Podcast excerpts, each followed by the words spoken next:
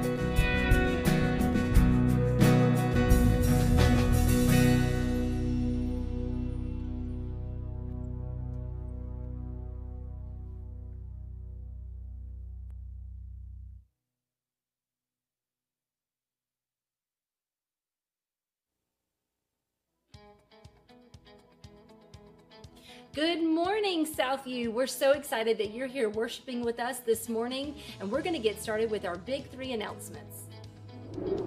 So, our first announcement is that we are getting into a busy time of year. Please note that May 31st and June 7th, there will be no kids' ministry activities, youth activities, or journey groups held on those days. And speaking of a busy time of year, parents, there is still time to sign your child up for VBS.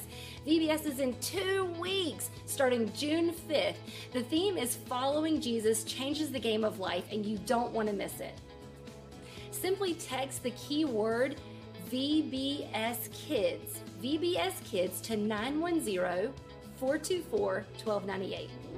And hey guys, we've got a couple of announcements for you, so listen up. Father's Day weekend, Saturday, June 17th at 8 a.m. You're going to have a breakfast here. So text the word bacon. Nothing says Father's Day like bacon. So text the word bacon to 910 424 1298. And hey guys, if you haven't already done so, the registration for this year's annual men's retreat is already open. It's September 29th through October 1st. If you will text the word retreat, to our number 910-424-1298 and you're going to be getting more information about that from Pastor Brad here in just a few minutes. And hey, if you missed last week's sermon or if you want to take sermon notes today, you want to get involved and sign up for events happening here at the church or just simply give online, there's one simple way you can do that, and it's downloading the Southview Baptist Church app, either from Google Play or iTunes. So download it today. And if you'd like to give to Southview, there's two ways you can do that. One, through the app that I mentioned, or in the giving boxes as you exit the sanctuary. And if today is your first Sunday at Southview, or you've been hanging out a while, but you have not been connected yet to this body, the very first step you need to take is to text the word connect to our number 910 424 1298. And I want to leave you with just one last thought. Sunday mornings are such a gift. We get to come together as a body, something that the rest of the world doesn't have, and we get to glorify God, the God of this universe. So let's just worship Him this morning, for He is worthy.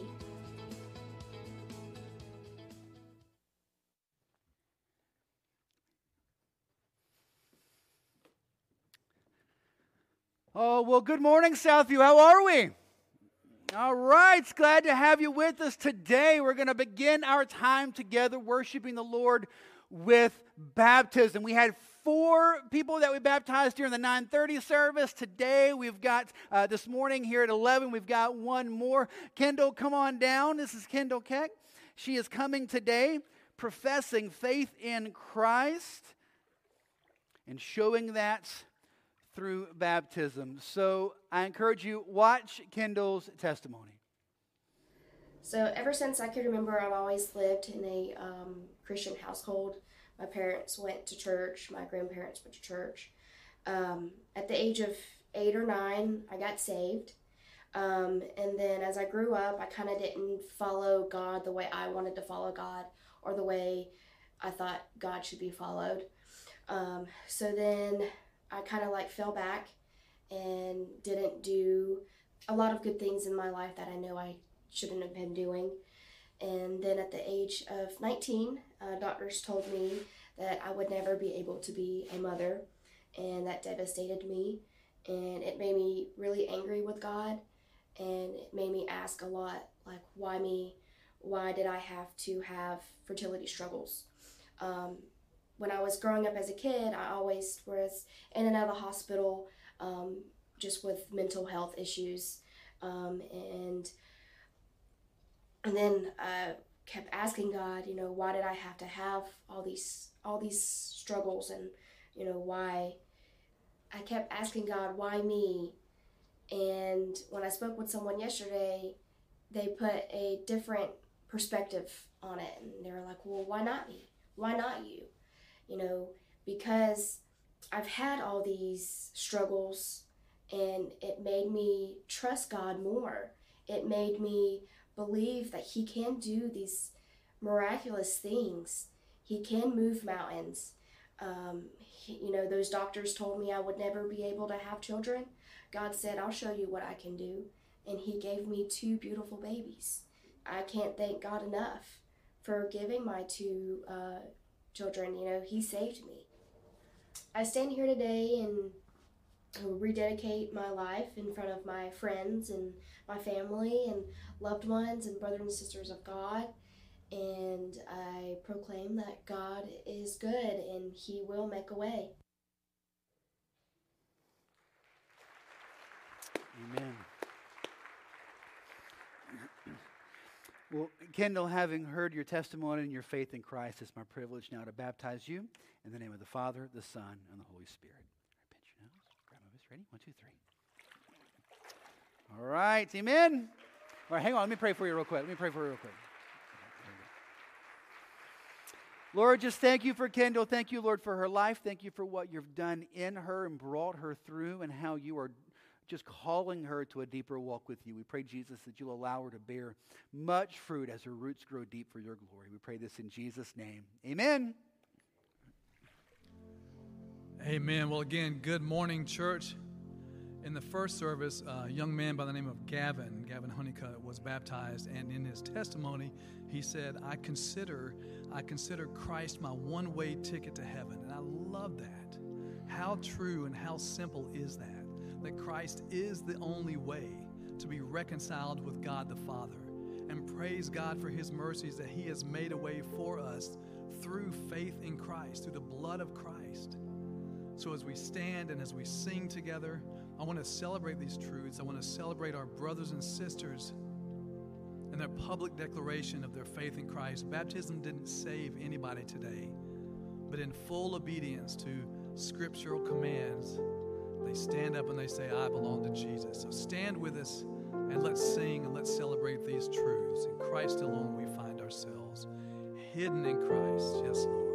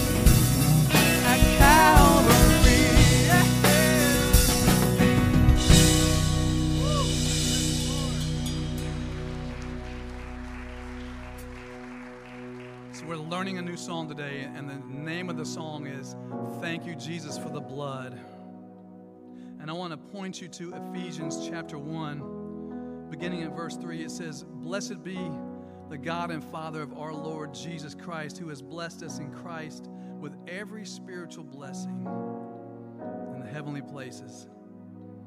But listen to this even as He chose us in Him before the foundation of the world, that we should be holy and blameless before Him in love.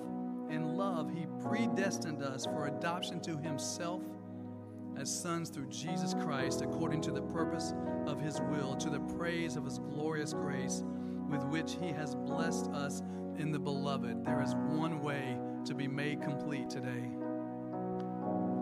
and that is in the Christ, our Lord, our Savior. If you are here and if you've never experienced the saving grace of Jesus, if you have never bowed your life down and laid everything on the cross, I implore you to do it today.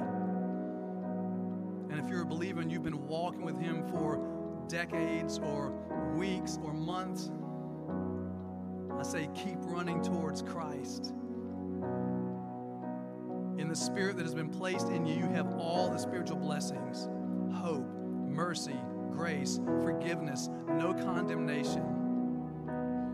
He calls us sons and daughters, brothers and sisters. He says, Be holy as I am holy. He has set you apart for a purpose. And the only right response is to simply thank Him for His sacrifice, thank Him for the blood on the cross, and be made new in Christ. Lord, we love you. We thank you for these times, for these, these timeless truths that never change.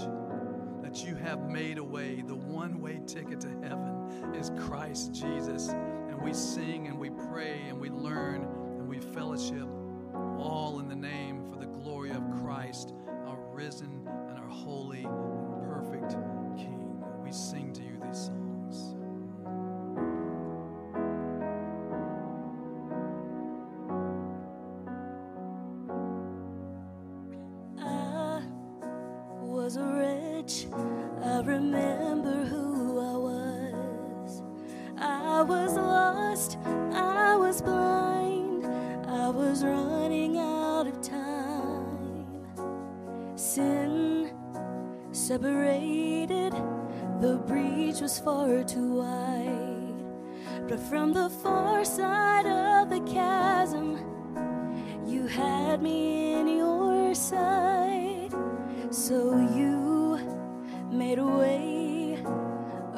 Across the great divide, left behind heaven's throne to build it here inside. And there at the cross, you paid the debt I owed, broke my chains, freed my soul. For the first time I had hope. Jesus, for the blood applied. Thank you, Jesus, it has washed me white. Thank you, Jesus, you have saved my life, brought me from the darkness into glorious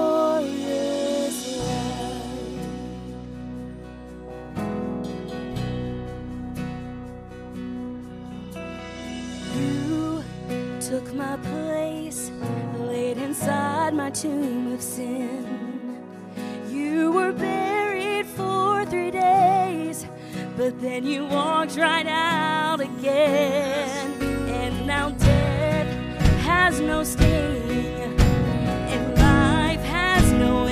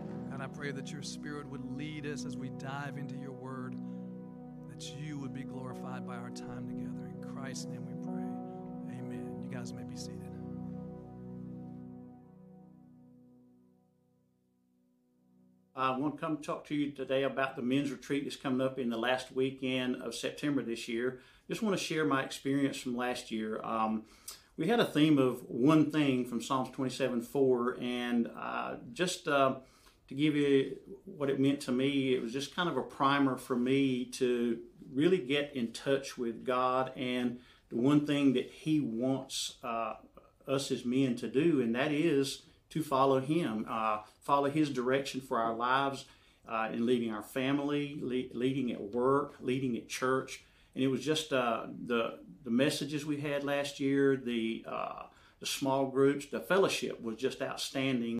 So last year, going to the men's retreat came at a great time. My best friend had recently moved up to Maryland to be stationed up there, and I was just kind of missing having godly fellowship and community. And I got to experience that again at the men's retreat. In Psalm 133, the psalmist speaks about beholding how good it is when brothers dwell in unity. And the men's retreat last year was just an active illustration of that. So I'm looking forward to that again and beyond that, looking forward to seeing what God's going to do through a strong bond of brotherhood within the men here at Southview. So uh, one of the things I took from last year's men's retreat was uh, it actually started at the planning process. Um, the group of men that came together, uh, we were planning for hundred, hoping for thirty guys from Southview. Um, and through prayer, we actually seen how great God was, and He multiplied that thirty by three and sent hundred men from Southview down there. Um, and then once we got there, being able to see the different generations of Christians um, interacting um, as men, as Christian men, uh, for that retreat was absolutely phenomenal. Um, and on top of that, hearing different men get up, um, whether in the small groups or in the worship service, and listening to people's testimonies and seeing that the struggles that I was going through in my life or have went through in my life are not just my own. Um, guys, Christian men, um, have the exact same struggles, and that is what I took out of last year's men's retreat. My biggest takeaway was seeing and experiencing a large group of men that had the same purpose and same goals and same desires of wanting to lead our families to grow as men and to grow closer to one another and build a community and a church that has the same purpose and that's to serve our Lord and glorify Him. Fast forward to this year's men's retreat, what I really, really am hoping for is that not only do the the hundred men that uh, went last year um, sign back up and go, um, but that we multiply those numbers um, by two or three um, and fill both buildings that we have, and then seeing the depth of relationships that are going to be formed from last year's and this year's retreat, uh, not only inside the four walls of Southview, but hoping to expand those outside into the Hope Mills and Fayetteville area. Um, I'm looking forward to this year's trip. This uh, the last weekend in September, uh, and I'm looking for it to extend what started last year. Just looking to, to continue the growth that uh, I've gotten from that one weekend at the beach with 100 God loving men. And um, guys, if you haven't signed up yet, I would encourage you to go ahead and do so. Uh, need to get this locked down so we can get everything planned. Uh, looking forward to a great weekend in the Lord uh, in September. Um, so sign up and let's go.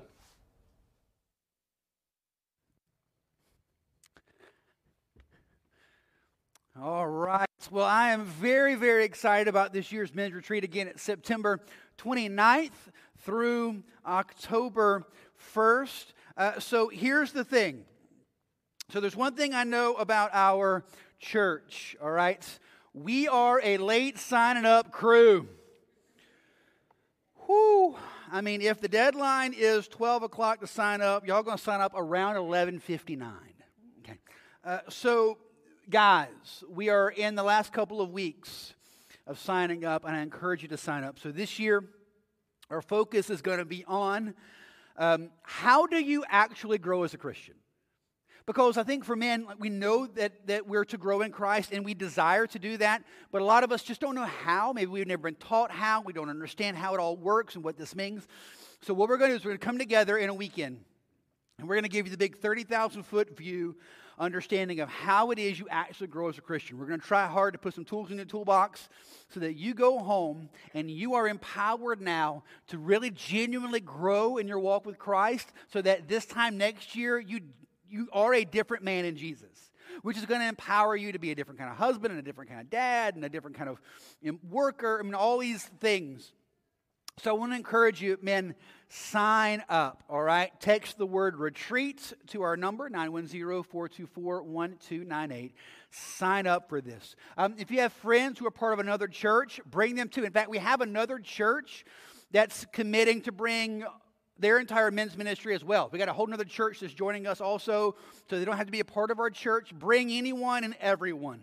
A chance just for us to come together um, spend time with one another, encourage one another in the Lord, and uh, again, hopefully come away um, much better equipped to grow as a follower of Christ. So I'm very excited, um, again, for adult men and also teenage boys, high school, middle school boys. You're welcome to come as well. Uh, you can sign up by texting the word retreat. Do that immediately because I'm just going to stand up here for the next three weeks and yell at you to do that. So please do it. All right, text retreat, get signed up, and let's uh, let's get going. All right. If you have a Bible, let's find Matthew chapter seven.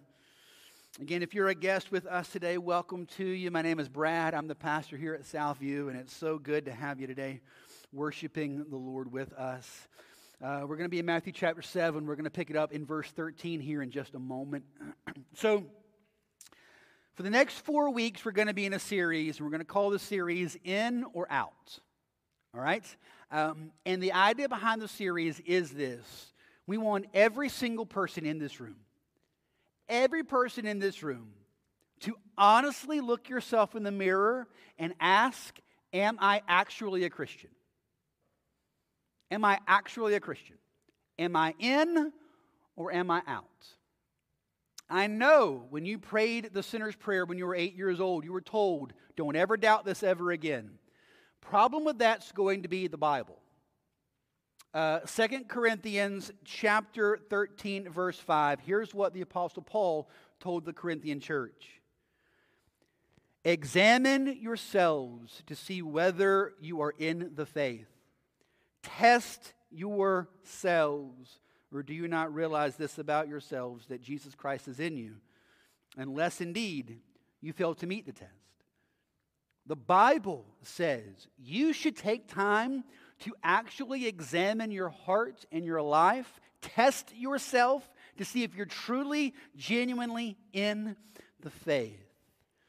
And that's what we're going to do for the next few weeks.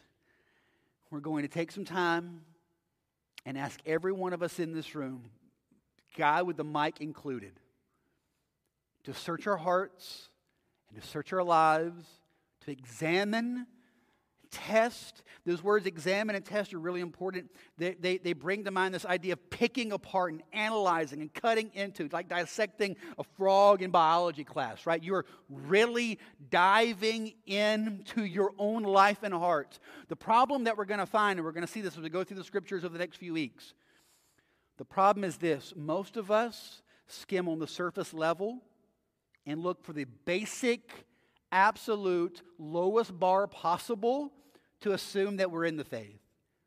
The Bible says don't do that. The Bible says test yourself, examine yourself, search it out to see if you're really genuinely in the faith. See what the Bible says a Christian is, and then take a hard look at your life and see if you line up with that.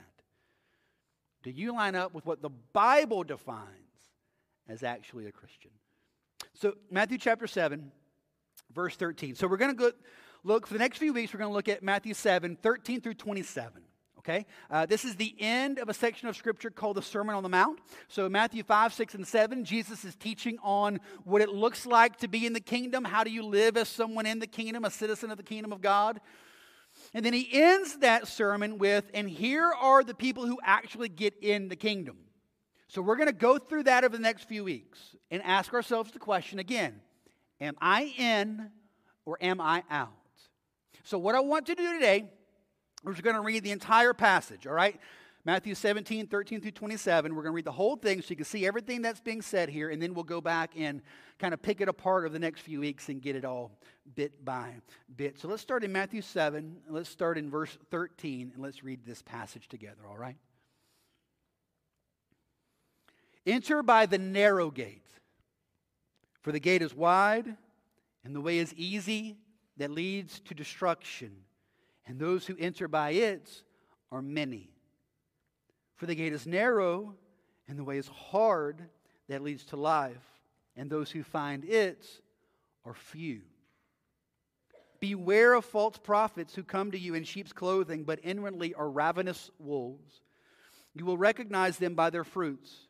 Are grapes gathered from thorn bushes or figs from thistles? So every healthy tree bears good fruit but the diseased tree bears bad fruit. And a healthy tree cannot bear bad fruit, nor can a diseased tree bear good fruit. Every tree that does not bear good fruit is cut down and thrown into the fire. Thus, you will recognize them by their fruits. Not everyone who says to me, Lord, Lord, will enter the kingdom of heaven, but the one who does the will of my Father who is in heaven. On that day, many will say to me, Lord, Lord, did we not prophesy in your name and cast out demons in your name and do many mighty works in your name? And then will I declare to them, I never knew you. Depart from me, you workers of lawlessness. Everyone then who hears these words of mine and does them will be like a wise man who built his house on the rock. And the rain fell, and the floods came, and the winds blew and beat on that house, but it did not fall because it had been founded on the rock. And everyone who hears these words of mine and does not do them will be like a foolish man who built his house on the sand, and the rain fell, and the floods came, and the winds blew and beat against that house, and it fell, and great was the fall of it. So there are a couple of things I want you to see about the whole passage, okay? That kind of drive everything we'll see over the next few weeks. One is this I want you to notice there are only two options here. You are either saved or you're not saved. You are either a Christian or you're not a Christian. You are in or you are out. There is no middle ground, there is no third option here. As you read through that passage, there are two gates, two ways, two destinations, two groups of people, two kinds of trees, two kinds of fruit, two groups at judgment, two kinds of builders building on two kinds of foundations. There's only this or that, there is no middle ground. So I want to encourage you over the next few weeks to be honest about yourself and ask yourself, again, the very pointed question. Don't don't water this down. Ask yourself straight Am I in or am I out? You do not straddle this fence. You are not kind of a Christian. You're not trying to be a Christian. You are either in or you are out. I had a young man after the first service come up to me and say, Thank you. I am not a Christian. But I'm asking questions about Jesus, and today answered a lot. I really appreciate it. You know what I love about that guy's response? He was not trying to pretend to be something he's not. He said, I'm not. But I'm really thinking hard about it, and I got a lot of questions. I said, man, that's awesome. I sat and I prayed with him. I said, man, I'll get together this week, answer any questions that you have. I'm going to be praying for you this week. What you're going to need to do is be honest about it.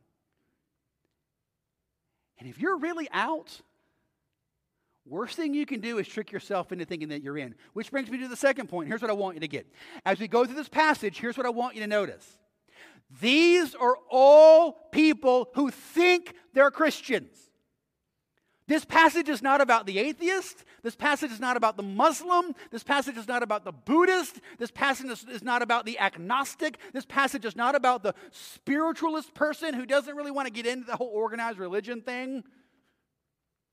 These are people who will live and die thinking they're saved when they're not.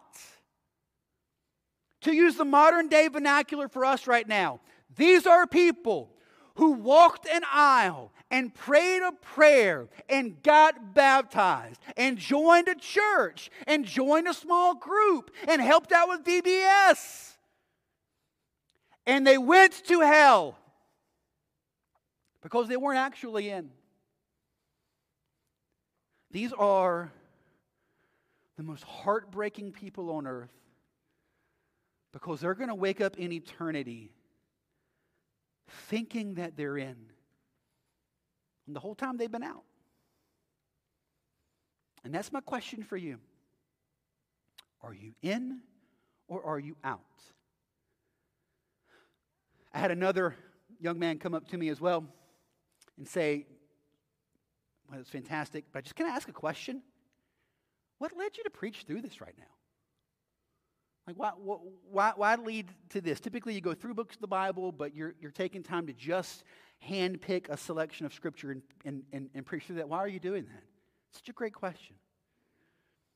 And here's my answer I believe this, hands down, is the biggest issue of Southview Baptist Church. I've been your pastor for going on five years. I think our biggest issue is people who regularly attend, but they're actually lost. I think it's our biggest problem. If I could sum it up in one thing, that's it. People who attend here, people who are members here, people who I've been watching their walk with Christ for half a decade at this point. And I'm trying hard, like I'm giving grace upon grace, and I'm, I'm giving room for all the issues and all the stuff you're working through and all. And for half a decade, I've been looking and I don't see a ton of fruit. And it makes me afraid for your soul. It makes me afraid for your soul. So we take time to say, okay, are you in or are you out? Are you in or are you out? So before we jump into the scriptures for today, I want to take a minute. I want to pray for us, okay? And, and, and actually, I'm going to ask you to pray. And I want everyone to pray the same prayer. I'm going to pray it. I want you to pray it. I'm praying for everyone today that you would right now ask the Holy Spirit and say, God, if I'm not actually in the kingdom, show me. If I'm not actually in the kingdom, show me. Again, this scripture is about people who have deceived themselves into thinking they're Christians when they aren't. This passage is about people who have tried their entire life to do the right thing, but they're actually lost. So I want you to ask the spirits to show you today Am I actually a Christian? For some of you, the answer to that question is going to come very quickly. There's going to be immediate. The Holy Spirit's going to testify in your heart that you know and love Jesus and you're living for Him, and that's awesome. And, and if that is true for you, my, my, my, my encouragement for you is to immediately now start praying for those around you that do not have that kind of assurance. Or they falsely have that kind of assurance. Pray that eyes would be open, hearts would be open, scales will drop from eyes that people will actually see the truth of who they are and what it really means to be in the kingdom. So I want to ask you to bow your heads for me. And, and again, just take just a quick moment. Ask the Spirit of God today to reveal to you if you actually belong to Him or not. And if that answer is yes, praise God. Hey, let's take time and pray for those around us.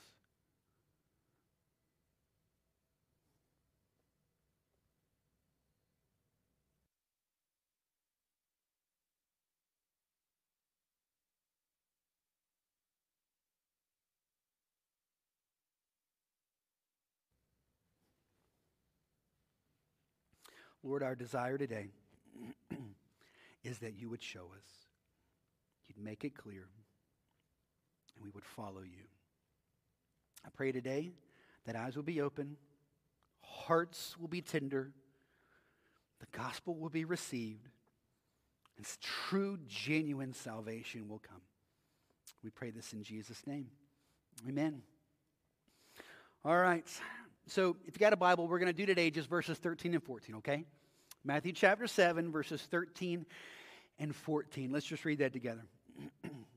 Enter by the narrow gate, for the gate is wide and the way is easy that leads to destruction, and those who enter by it are many.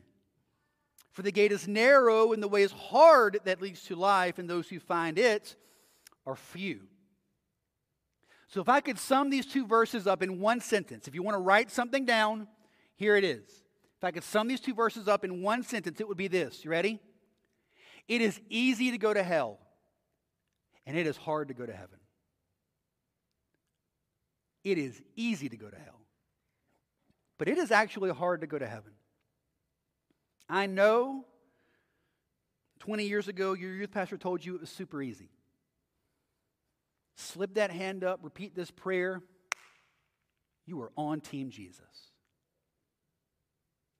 The problem is, I think your youth pastor forgot to actually quote Jesus. Jesus says here, it's actually pretty easy to go to hell. And conversely, it's, it's actually kind of hard to go to heaven.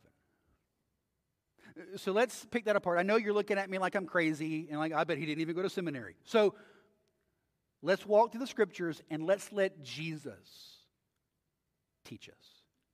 So as we see these two verses, we see again these parallels. You have two gates leading to two ways that result in two, defi- two destinations, and those paths are populated by two very different groups of people. Right? So, two gates, two ways, two destinations, and two groups of people. So, let's kind of pick those apart just for a second, okay? So, first, the two gates.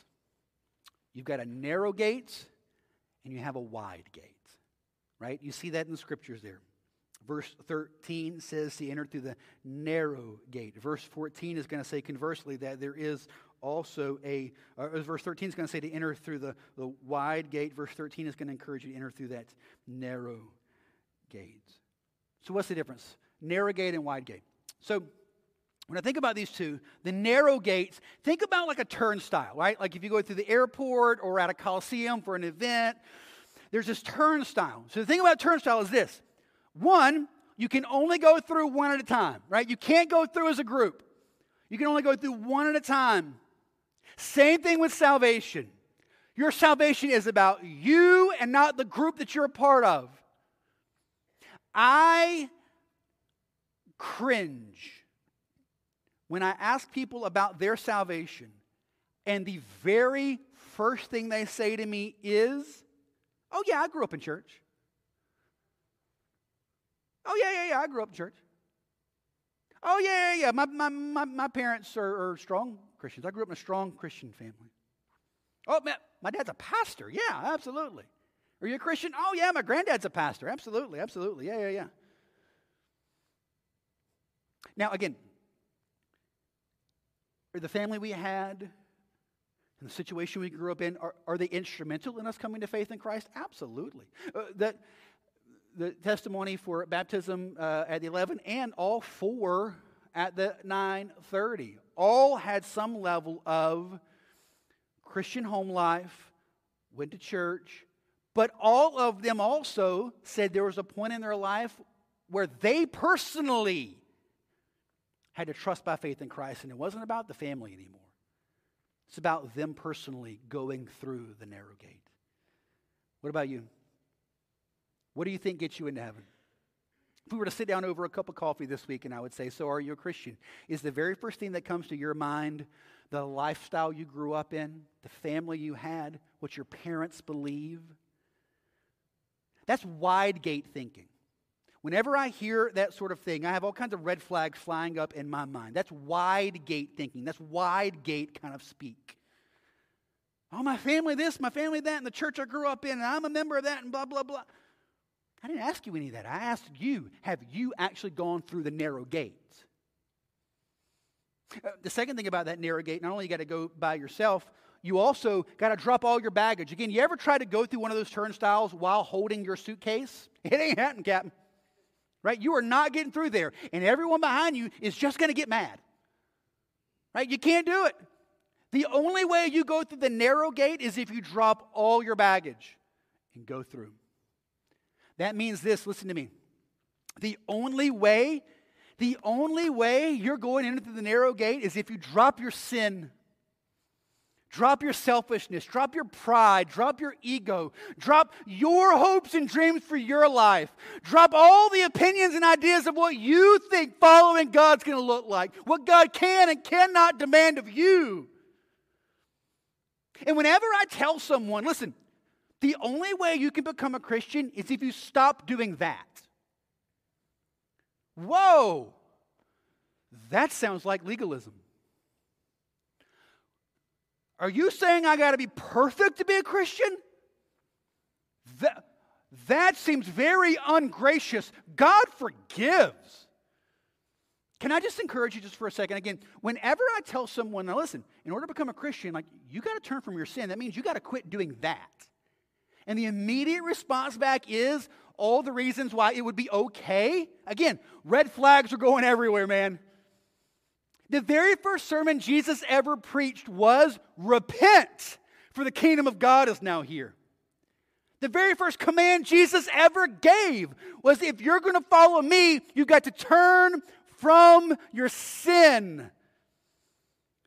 And if you try to figure out ways to keep walking through this wide gate holding all your trash, that's going to lead you straight to hell. Listen, let's just be very clear. You have to turn from your sin to become a Christian. Does that mean you're perfect? No. Are you still going to sin? Yes. But it's about your heart and your attitude. Like you think you can still walk through that gate and still have it be okay? You're lost. Like you go to hell. There's a narrow gate. And the only way you get through that narrow gate is if you drop all your sin and all your baggage and all your junk and all your pride and all your selfishness and all the ideas of what you think your life needs to look like. You drop all of that, you fall on your face, and you crawl through that narrow gate with absolute, total, complete submission to Jesus alone. That is the only way you get saved. Again, I know, I know, one of the worst things we've done is make salvation easy for you. And I am sorry. I know you were told, just raise your hand and repeat this prayer because God has a great plan for your life. I know that's how you entered in or you thought you did, but that is wide gate language. No one told you about repentance. No one told you about sin. No one told you about the wrath of God that is coming for you. No one told you about any of that. They just said, raise your hand and join Team Jesus. That is a wide gate that gets a lot of numbers and a lot of likes and a lot of Instagram posts and a ton of people in the pool. But you know what it doesn't do? Empty out, heaven, empty out hell. That kind of proclamation of the gospel actually makes hell fuller. It's a wide gate. You almost feel like you can stumble accidentally into it. It's really easy, man. God's just full of grace. Just, just say yes to Jesus. Yes, you're in. Wide gate. It's not what Jesus says. Jesus says there's a narrow, narrow gate. And the only way you go through that is if you drop everything else and crawl on your face to Jesus.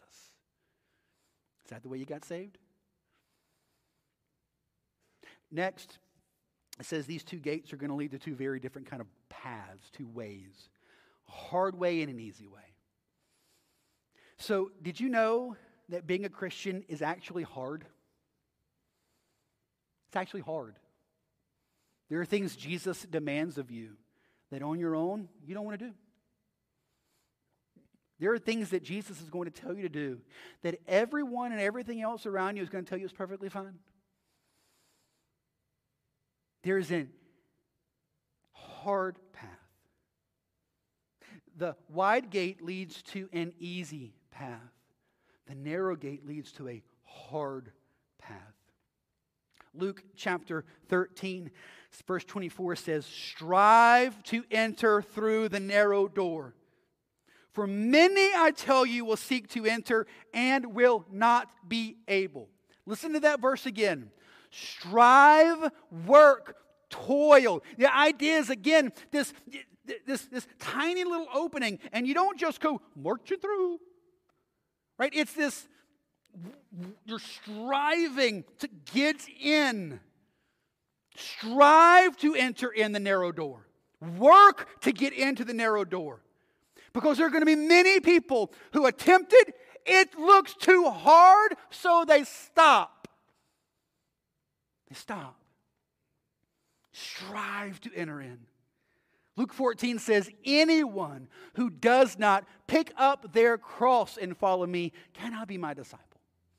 If you don't pick up your instrument of death where you die to yourself and die to your sin and die to your past and die to this world, die to your life, you don't die to those things and just live for Jesus, you can't actually follow Jesus.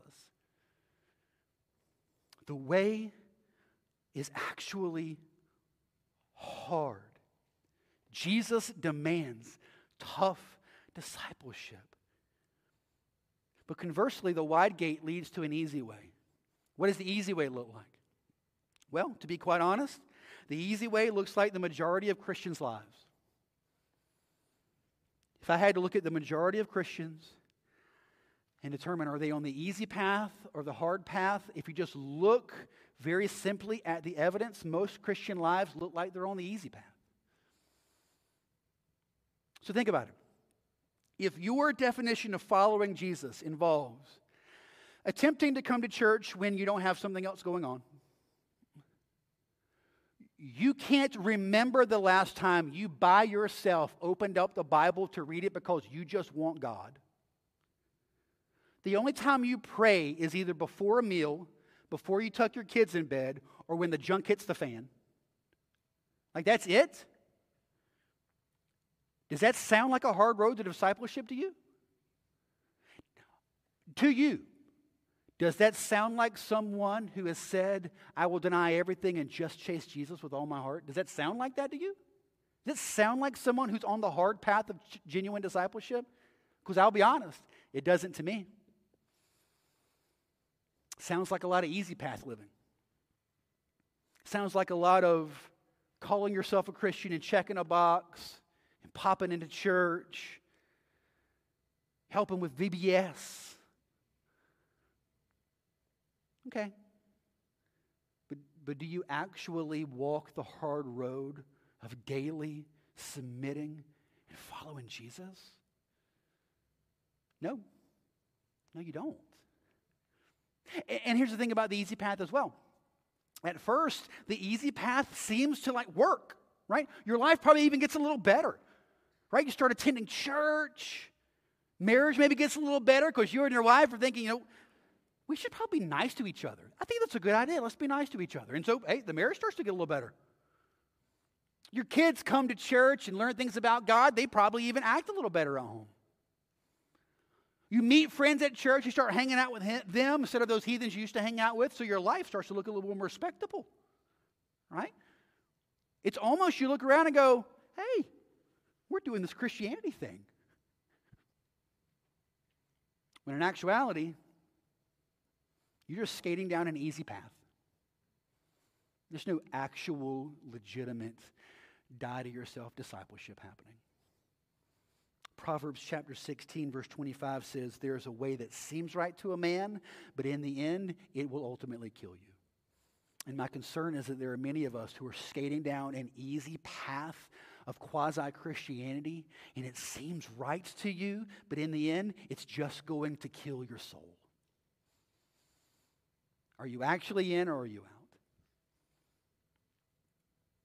And then we see these gates leading to two very different paths, which results in two very different destinations. One, the narrow path, the, the narrow gate and hard path leads to life, while conversely, the wide gate and easy path leads to destruction. Listen, at first, this narrow gate and hard path seems too strict. Even right now, as I'm talking, there are probably some in this room that would think, I can't do that. That's too hard for me. I can't be a Christian, that's too much. It seems like it's too much. But I want to encourage you as you say, but no, it's worth it. I'm going to strive to enter the narrow gate. I'm going to follow Christ in genuine hard discipleship. As you do that, it opens up now to true and legitimate life. That is the only place you're going to find out true peace, true joy, true love, true hope. Yes, I know right now it feels like that is impossible. I can't do that. You are correct. Jesus would also say, with man, it is impossible, but with God, all things are possible. If you say today, I'm going to enter through that narrow gate and I'm going to walk that hard path because I believe that is the only way that true life is found, you will be empowered by the Holy Spirit to do that. Conversely, though, that wide gate that everyone just kind of falls into, and that easy path that makes following Christ, let's be honest, not that hard. If the life you're living for Christ right now isn't in some way challenging for you, you're on an easy path. Just look around. If, you, if God's not radically calling out sin in your life and you're submitting to Him, if you're not laying your life on the table and say, I will go anywhere and do anything you want me to do, if you're not stepping out, but it's an easy path. It's an easy path. And that's will ultimately lead in destruction, which is hell. Eh, and then it says that there are two different groups of people. If you look back again there at verses 13 and 14 again. Verse 13, enter by the narrow gate, for the gate is wide and the way is easy that leads to destruction. Look at this. And those who enter by it are many. And then in verse 14, for the gate is narrow, and the way is hard that leads to life, and those who find it are few.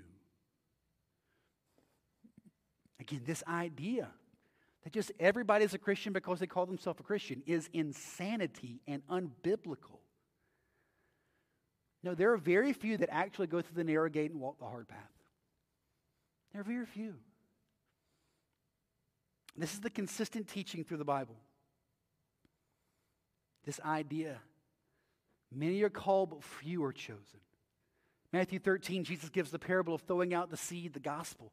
Four different kinds of people hear the gospel, but only one type of heart actually receives it and bears fruit for salvation. What about you? Many, many, many will walk down an easy road, wide open gate, and end in destruction. And, and again, what I want you to understand is both of these gates are marked this way to heaven, right? The, the big wide gate and the easy path does not say this way to hell. No one would do it. No that big wide gate and that wide open, easy path that says, oh, this way to heaven. Those crazy Bible thumping fundamentalists doing the hard way, don't listen to them. Bunch of legalists. No. God is gracious and forgiving, and Jesus wants to save. And so there's a wide gate and an easy path. You just come on over to Team Jesus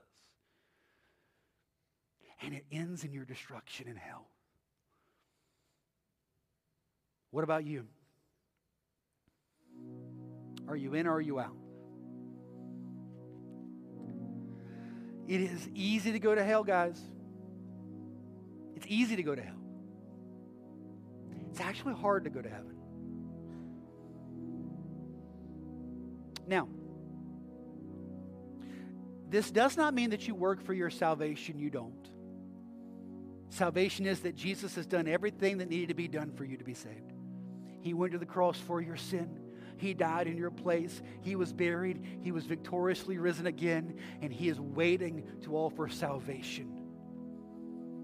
It's not that you work for salvation, you don't. But this idea that following Christ requires nothing of you is ridiculous.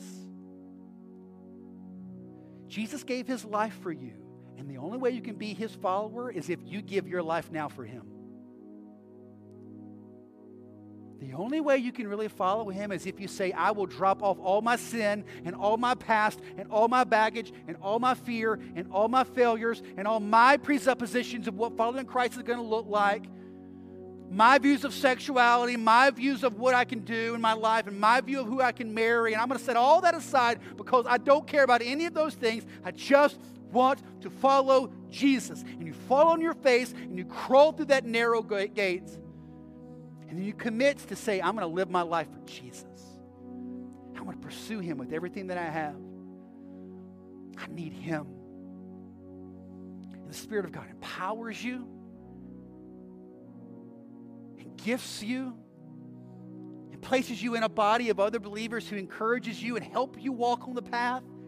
And we start to stumble and start to fall. We're there to pick one another up because we know there's life waiting for us.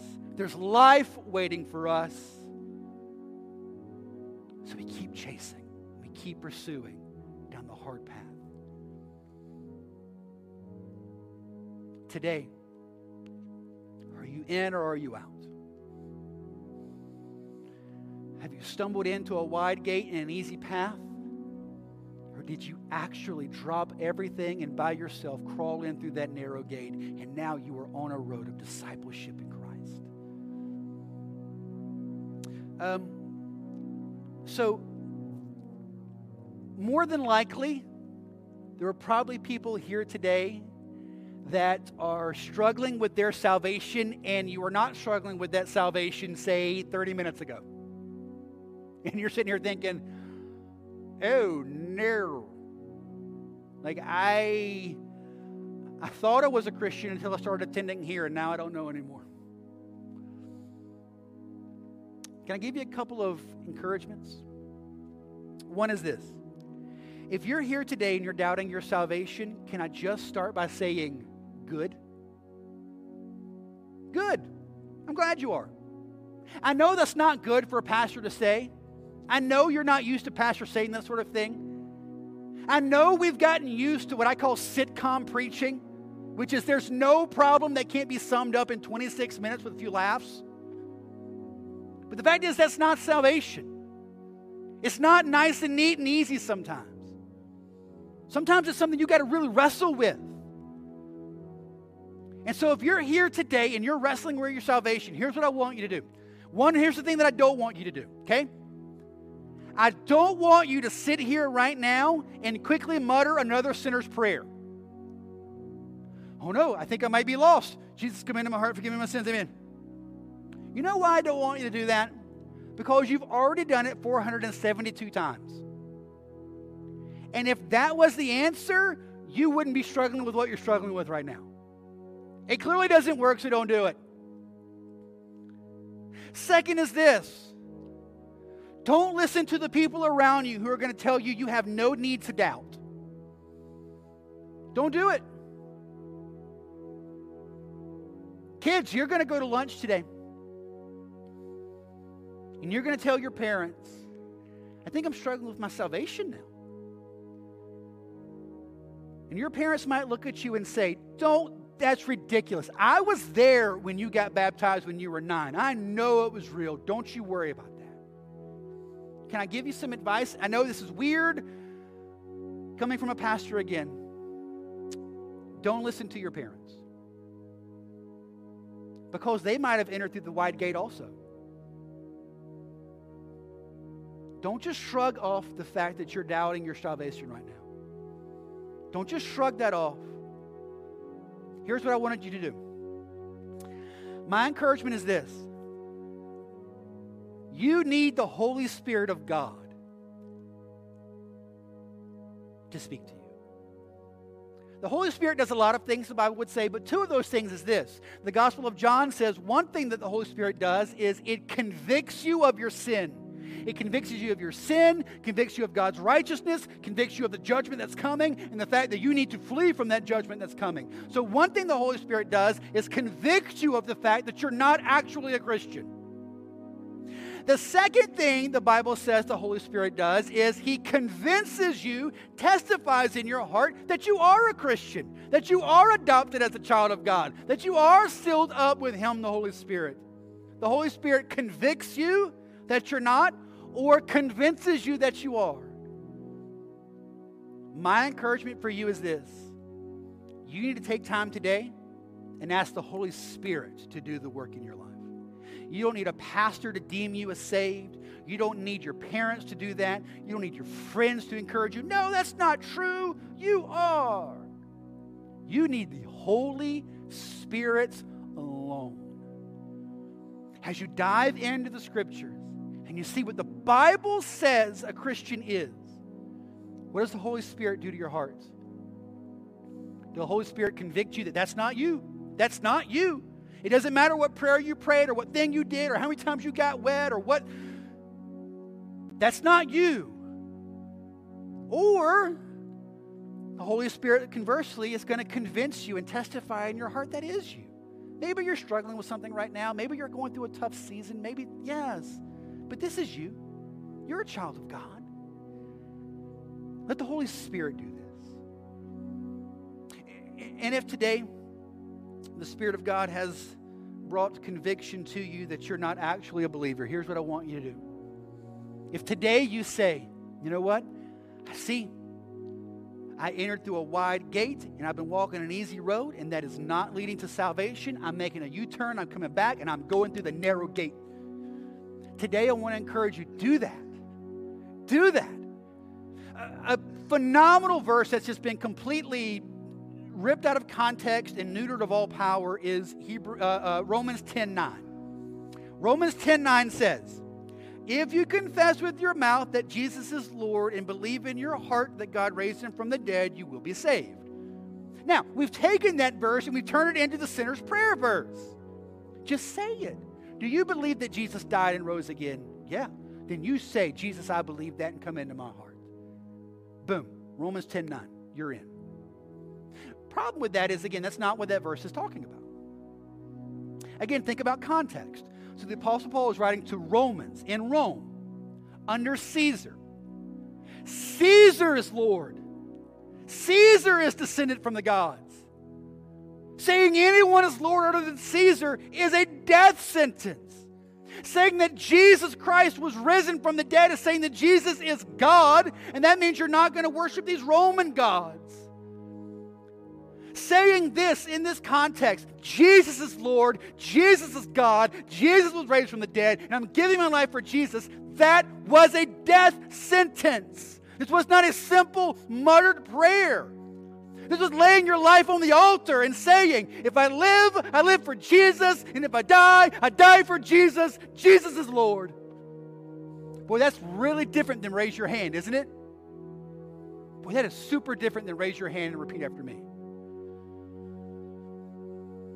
If you're ready today to enter through the narrow gates, the narrow gates that leads to a hard path of discipleship, but that hard path of discipleship you know is the only way that's going to bring you life. Aren't you willing to do hard things if you know there's a reward on the other side? There's something good waiting on me. It's not going to end in nothing. It's going to end with blessing. It's going to end with life. It's going to end with God Himself. That's what makes crawling that path worth it. Because this is the only way I'm going to really get God. That's your desire today. Confess Jesus Lord. Admit that you know Jesus died in your place for your sin and rose again. That you are a sinner and that God's wrath is on you. But you are turning away from everything in this world. You just want to follow Jesus. I'm going to ask you to bow your heads for me. And to be honest, I really struggled with how to end this service.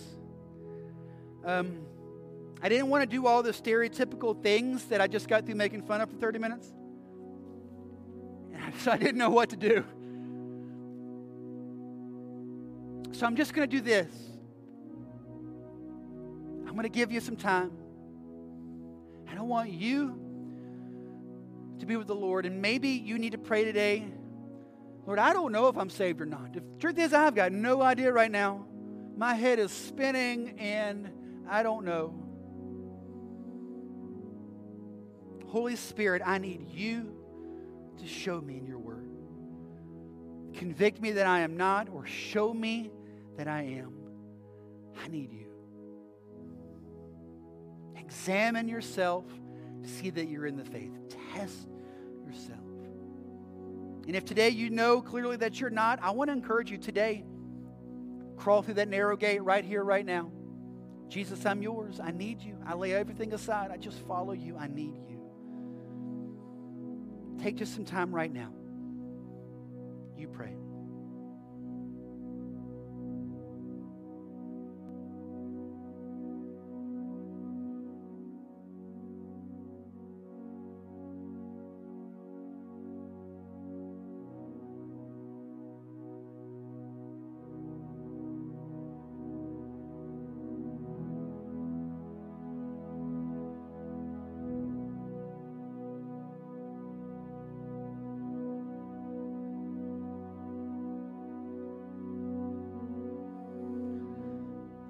Lord, I, I thank you for hard verses. I thank you for verses that cause us to stop and really question and think. I thank you for verses that may even make us mad. I thank you for verses that are really, really hard for me to preach because I'm just forced to trust on you. I pray, Lord, as we take the next few weeks and we really dive in and ask this question Are we in or are we out? Pray, Holy Spirit, that you would do what is only possible for you. I pray, Lord, in this congregation that you would bring many people to faith in you. You would make many good, church going, lost people genuine sons and daughters of God over the next month. I pray that you would do this. I pray for those who are followers of Christ but have been struggling. I pray, God, that they would be freshly renewed to stay on the hard path. Keep pursuing Jesus. Lord, do this. You're worth it. You're worth it. You're so good. You're worth it. You are that treasure hidden in the field. I pray that we would sell everything so we can just get you. Thank you, Jesus. We love you. We pray this in your name. Amen. Real quick, guys, before we leave, um, we have a mission team from our church heading to Hungary this week. Uh, so I want to take just a quick second and pray over them before they go. Um, we had a couple in the in the on the team that were in the first service. Um, if if I call your name and you're in the room right now, just stand up real quick. I'm not going to make you come up front or anything. So, uh, Tina Giambra, Darius Glass, Kay Nelson, Laura Krupsik, Laura Bailey, Ashley Honeycutt, Gail Folsom. We got a few in the room. Awesome. Thank you. Thank you. Very good. Thank you, ladies. Y'all can have a seat. Darius, thank you. So, this is the group that's going. We got several others that are going as well. We're going to take some time, pray for them this week as they travel. Uh, pray for them uh, on their trip that God will be glorified, that much fruit would come from their labors, and uh, that it would just be a wonderful uh, experience for them. So, let's take just a minute and pray for them, okay? Lord, just thank you for this team. Thank you, God, for their willingness to go. Thank you for their willingness to leave behind things that are important right here and to trust you with that and to move forward in you. I pray, God, that you would allow them. Obviously, Lord, we pray for their safety as they travel, but, but Lord, bigger than that, we pray, Lord, that they would be fruitful in their work, that they would see you glorified, that souls will be saved and believers will be encouraged and that your kingdom will be advanced. Thank you, Jesus. We love you. We pray this in your name. Amen. God bless you guys. I love you. Have a great week. See you next Sunday